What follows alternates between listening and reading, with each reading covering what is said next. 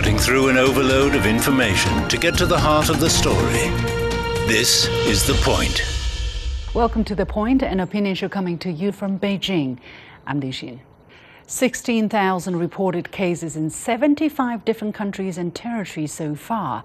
Monkeypox is the latest virus to be called a global health emergency of international concern by the World Health Organization, or WHO. This is the highest alert the organization can issue. Since this May, cases started emerging in countries where the disease is not endemic, sparking concerns over why the virus has been found in widely disparate geographical locations. How severe is the situation? Why are there different opinions on the WHO's classification, and how concerned should we be? I'm pleased to be joined from Nanjing, East China, by Professor Wu Jiewei from the Center for Public Health Research of the Medical School at Nanjing University, and from Washington, D.C. by Dr. Eric Ding, Chief of the COVID Task Force at the World Health Network. Gentlemen, welcome to The Point. So, Professor, well, let me go to you first. Here's what we know for now. As of July the 22nd, over 16,000 cases in 75 countries and territories, and 5 people have died in Africa. That's according to the World Health Organization. And the virus is currently primarily spreading in Europe, and 99% of reported cases among males. So there is also a lot that we don't know. What is your assessment of the current situation and the WHO's decision to label monkeypox a public health emergency of international concern? Well, the monkeypox was identified in 1958, and the first case was identified in human in 1970. So this virus has been mainly endemic in some African countries, mostly in the Central and West African countries close to rainforest areas. So it rarely spread all of those regions. This time is quite different from all the previous small outbreaks that the virus landed in the area in various different countries, which are not traditionally found the monkeypox. So the other thing actually is quite dramatic is that the number of infected cases shoots up very quickly, because in all the previous infections, usually the case numbers are pretty small and usually goes away pretty fast. Mm-hmm. Very rarely is that the virus spreading so in such a large area and a large population. Yeah. So that I think that's a very critical difference from all the previous cases. Yeah, Eric, what is your understanding of the WHO's head? Director General's decision to call this a international public health event of international concern, and how rare is it for two viruses or two diseases to be spreading at the same time around the world? Yeah, I think it was a very good decision to declare the public health emergency, although I would say it's a month much later than they should have. They first convened and tried to decide whether to declare in June. They did not. My group had advocated they had to urgently declare back in June, but late is better than never. And I'm glad Dr. Tedros, the Director General of WHO, overruled his advisors who were kind of stalemated, and he pushed forward with the declaration. And to put into perspective how incredible this outbreak is, you know, over 30, 40 years, we've only tracked about 2,000 monkeypox cases worldwide. In just 2 months, we've tracked almost 20,000. Again, 2,000 in 30 years, 20,000 in just around 2 months. And this is an incredibly different virus than what was previously circulating. The new genomic studies of its DNA shows it is highly, highly mutated than what used to be around. And so we should expect that it transmits in a much more dangerous way to humans. Okay, this is why the emergency is definitely needed. Right, let me come to that in just a moment, but you did mention the division among advisors. Basically, the WHO Emergency Committee did not reach a consensus on the decision. Professor Wu, as we know that it's reported that more members on the committee were reportedly against the decision to call it a public health emergency of international concern than those who supported. And their opinion is reported that the disease has caused very few deaths so far, as I said, 5 survive and is not spreading among the general population, mostly concentrated on a specific group. And there were fears that calling this disease a FAIC, which is the public health emergency of international concern, could lead to stigmatization or further stigmatization of men who have sex with men, the gay group, and so on and so forth. So, Professor Wu, are these fears legitimate? How do you look at the division among the opinions, among the experts? Well, if you look at the monkeypox, usually it's quite self-limiting in adults, and severe cases and the death usually happen in small children. And over the previous small-scale outbreaks, you basically you don't need to have a medical intervention. People, of course, disease causes very uncomfortable feeling, you know, rash and itchiness, and also, you know, a little bit fever. But usually it's not life-threatening. I think that's one of the reasons why the WHO's panel's opinion are divided on this issue. But the difference this time is that seems to be there is a certain kind of demographic profile, which is quite different from the previous outbreaks. It's mostly concentrated in gay population, men who have sex with men. So apparently there is something different. And the other thing is that from the epidemiological point of view, the spreading is a lot faster, as just Dr. Ding mentioned, that the genomic sequence that shows that there are a lot of mutations, which may facilitate its fast transmission. So I think from those information, it is a public health issue, but whether it's a need to be international concern, I mean, of course, this is something we need to pay attention. But you know, because of the initial population is mainly in the men who have sex with men, and that actually, if you declare this disease as an international concern, then emergency, then it could lead to certain kind of stigmatization.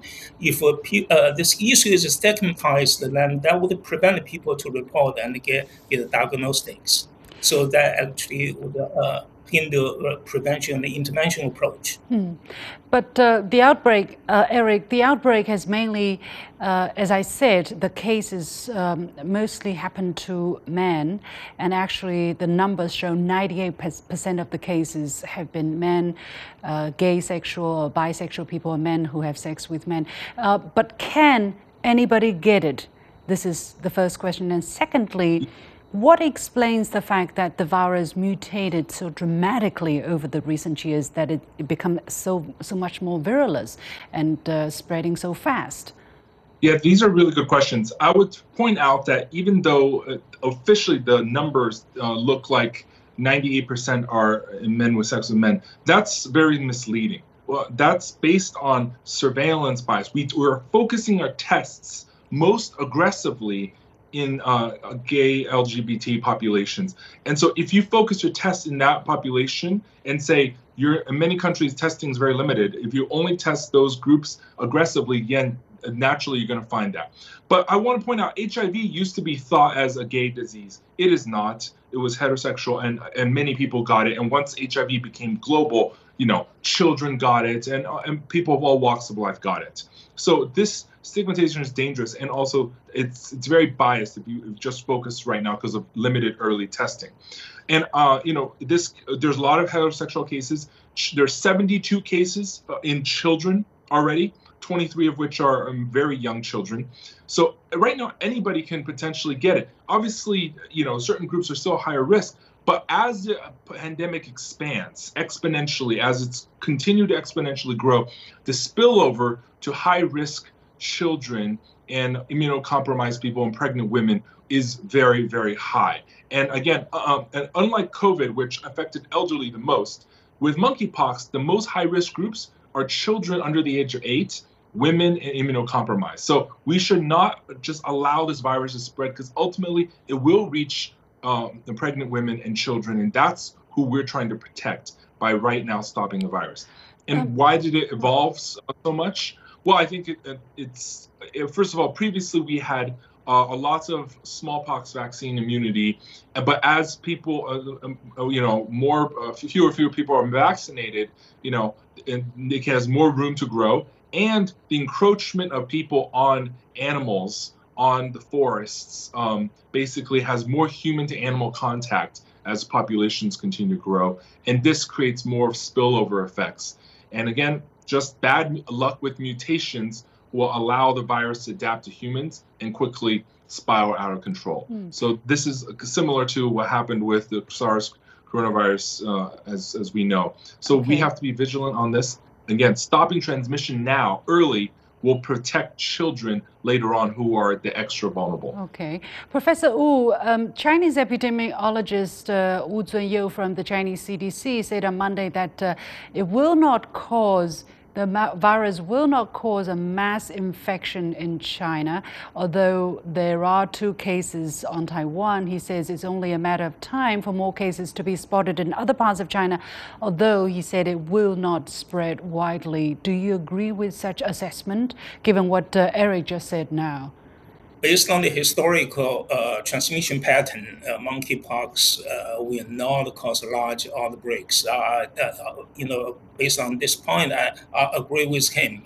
But we need to be very careful with the new wave of the monkeypox spreading, because, as Eric just mentioned, that the virus mutated. Whether that would affect its transmission efficiency, we don't know yet. But this is something actually we have to be highly alert, because we don't want, in the middle of the COVID-19, we have another outbreaks to deal with. So that's why the WHO declared this as an emergency issue. I think we have to be extremely careful and understand how the monkeypox was transmitted. It is transmitted mostly through the contact and the body fluids from infected individuals and the open physical wounds. Those are the way we know that the traditional transmission. The new transmission pattern seems to indicate that this virus may be transmitted through sexual routes as well. So this is something actually I think for public health experts to keep a close eye on. All right, we're going to keep a close watch on the situation. Many thanks to Eric Ding, Chief of the COVID Task Force at the World Health Network, and Professor Wu Jiewei of the Center for Public Health Research of the Medical School at Nanjing University. We're going to take a short break, and when we come back, heat waves are scorching cities and regions across the Northern Hemisphere this summer. Coincidence or part of an alarming trend in extreme weather? Stay with us. Making room for all opinions and seeing events from more than one side. This is The Point. Soaring temperatures have scorched areas across the Northern Hemisphere, and temperatures breached 40 degrees Celsius for the first time ever in some places. Hundreds, even thousands of people have died in Spain and Portugal mid-July alone. In China, almost 70 Chinese cities have issued heat warnings. What's causing these heat waves, and how is climate change fueling extreme weather, and what must be done? I'm pleased to be joined from Beijing by Li Xiang, Associate Professor of the Institute of Energy at Peking University, and from Colorado in the United States by Bob Henson, a meteorologist and journalist at Yale Climate Connections, an initiative of the Yale Center for Environmental Communication. Gentlemen, welcome to The Point. So in July, temperatures in London, UK, Hamburg, Germany reached over 40 degrees Celsius, and more than 90 million people in the United States are reportedly under various heat alerts for dangerously high temperatures. On July the 25th, China renewed the orange alert for high temperatures. And according to the National Meteorological Center, temperatures in parts of southern and northwestern China may exceed 40 degrees Celsius as well. Professor Li, let me go to you first. What is causing these heat waves that are across the globe, and how severe is the situation? First of all, thank you very much for having me here. And we all notice that in the recent days, not only China, but also the North Hemisphere as a whole are enduring like they had high temperature and the global warming effect. I think the reasons behind this are twofold. One is the thermodynamic reason for global warming, And the second one is about the large-scale atmospheric circulation, which is from the atmospheric or the aerodynamic aspect. I think from the two aspects, the global warming clearly, from this point, play a more important role in causing the North Hemisphere for the temperature rise. Mr. Henson, according to the World Meteorological Organization, greenhouse gas emissions from human activities have heated the planet by about 1.2 Celsius since pre-industrial times in the 18th century. How much have human activities contributed to this year's searing heat? Well, that's an excellent question. And I think Dr. Li pointed out very rightly that heat waves like this are both the product of a warming climate, warmed by humans, and also by atmospheric circulation features. Now, what's interesting is that a lot of the extremes we've seen are greater than 1.2 C, right? In other words, someone might say, well, it's only warmed 1.2 C over the last century. Well, the records established, for example, in London are more like 3 to 4 degrees C above prior records. And that's the case in other parts of the world. Portland, Oregon, Seattle, Washington, in the United States broke their all-time records by 3-4 degrees C last year. So as the climate and planet warm a certain amount, you're going to have particular locations and times, including heat waves, where the warming is even greater than that. So that's all the more reason why we need to take heat waves like this really seriously. How, according to the Chinese National Climate Center, this summer's heat waves have affected more than half of the country and more than 900 million people. The center said many parts of China have experienced extreme hot weather since June. So, Dr. Li, how severe is the situation for China? How extraordinary this summer has been compared to previous patterns? I would say compared to previous patterns, this summer shows a extremely long, severe pattern as before. First of all, the global warming or the climate change in China not only have the severe rainfall, but also in some of the regions there is a large scale drought in the region. So basically, I think the influence, first of all, is on the three northern part of China, i.e. North China, Northeast China, and Northwest China. And there's a large rainfall in these regions. But at the same time, downstream of the Yangtze River, there's a large-scale drought and causing a lot of severe damage in these regions. I'm thinking this could be a large long-term effect, not only affecting like June and July of this year, but also could last to late August or even September. So overall, I think the damage for this climate change or global warming effect in China is going to be severe. Animal rescue centers in the UK received a glut of calls. For instance, birds fell out of the sky and nature reserves burned. Experts fear that record-breaking temperatures could cause a further collapse in insect numbers, and with bumblebees and butterflies among those most affected. Mr. Henson, how will the heat waves, or how are the heat waves impacting the ecosystem? What other less visible impact do heat waves cause on the ecological system? Well, interestingly enough, heat waves obviously are going to affect animals and plants in various and dramatic ways, especially all-time heat, like we've seen in several places this summer. I think also we have to think about, when we think about global warming, the times of year when we don't think of heat. If we have winters where we don't have freezes in places that normally expect freezes, then you can have all kinds of pests and non-native plants that might take root that otherwise might not have been able to establish themselves. So in some ways, I think even more about particularly warm winters as being something that's going to affect ecosystems in ways that we might not prefer. According to a report by World Meteorological Organization in May, there is a 50-50 chance of average global temperature reaching 1.5 degrees Celsius above pre-industrial levels in the next 5 years. And scientists have found that nearly 1 billion people worldwide could swelter in more frequent life-threatening heat waves at 1.5 degree of warming. Dr. Li, have human beings or scientists been too optimistic about the level of global warming that we could see? I'm thinking that we are a little bit optimistic, and the reality is actually, the temperature rise or global warming is happening faster than we are expecting pre. Okay, let me go to Mr. Henson for the same question. Yeah, unfortunately, there was a bit of a technical glitch. Mr. Henson, what is your take? Do you think this situation was beyond our expectations a couple of years ago? Well, I've always been a little concerned about the 1.5 degree C goal by 2030 because I think it was always a little bit of a stretch goal, and we approached it in some ways as a do or die goal. And I worry that that sets people up to be extremely pessimistic and even doomist if we don't hit it. I think it's very possible we will warm more than 1.5 C by 2030. However, I don't think that all is lost. Every degree of warming matters, and every bit of warming that we can forestall matters. So, the less warming, the better. And we have already managed to at least push off the most dramatic projections of warming from, say, 20 years ago.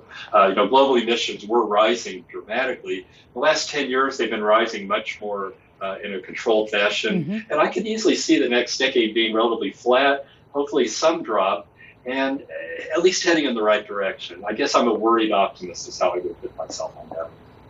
U.S. Secretary General Antonio Guterres recently said it is time for humanity to chart a new path of living in harmony with nature, urging the international community to match commitments with actions. What kind of actions do you think are most urgently needed or are amiss right now? And how big is the gap between our actions and our commitments? Is there a way to quantify that? Is Dr. Liebeck or is this... would you like me to address that one? Yes, Mr. Henson, please. Oh, okay, sure. Oh, sure, absolutely. There is a gap, a huge gap, both in emissions and commitment, and also, in addressing the peoples of the world who don't have the resources to adapt and to mitigate their own emissions and to develop in ways that don't add to the emissions burden. Every country has a right to a healthy economy, and we've got to find ways to transfer the technology to countries all over the world so that they can kind of leapfrog some of the more emissions dangerous technologies. I think about telephones, how 30 or 40 years ago, the minority of the population of the globe had phones and they were mostly landlines. But we didn't wait for everybody in the world to get landlines. We leapfrogged over that, and people have cell phones now almost universally. So I think solar panels, all kinds of alternative energy and renewable energy could be deployed a lot faster. I hope looking ahead, we can find ways to facilitate that kind of technology and resource transfer to make that possible. Mm-hmm. I understand that Dr. Li is back. Now, the UN Climate Change Conference, or COP27, is scheduled to convene in Egypt this November. Could these heat waves that we're seeing now prompt a greater sense of urgency and more ambitious national contributions? Yes, for sure. I'm thinking that in the COP27, there's going to be a more severe and more serious discussion on the climate change. And seems like every country is aware of the fact of global warming and the damage caused by global warming. But I'm thinking the biggest point is not like we're drawing a consensus on tackling climate change, but also we need to take solid actions on climate change. Like COP26 in Glasgow, China and the United States jointly declared the Glasgow Declaration on climate change, on coal phase-out, and on the methane leakage. I'm thinking in the future, not only like declaration, but also solid actions in the future is going to be critical for the future global climate warming mitigation. Unfortunately, we're seeing a not so nice or not so eco-friendly or climate-friendly combination of developments, right? On the one hand, you have extreme heat waves. On the other hand, you have the tension, the geopolitical tension, and the pivoting back to more traditional forms of energy. Mr. Henson, how do you look at the way forward? Are we going to see more extreme weather, greater heat waves in the near future, or things will cool down a little bit? I'm afraid, actually, on a global scale, we're seeing that cool down. Believe it or not, We are in the third year of a La Niña, and during La Niña, there's more heat going into the oceans, less heat into the atmosphere. So this is not going to be a record year for global temperature. It's just hitting the northern hemisphere especially hard with summer heat right now. I'm concerned that once we have our next La Niña, probably in 2023, maybe 2024, that's when we will see global temperature spike over 1.5°C most likely. So I don't see much prospect or hope for tempering these heat waves in the next few years. I think we have to adapt more readily. I'm very heartened to see that in China, the five-year plan is calling for more green space in cities. That is an absolutely fantastic step. We've got to get cities adapted to heat waves because while we look at cutting emissions, we also have to think about adapting. Yeah. You know, it's not a sign of failure to deal with that. We have to adapt.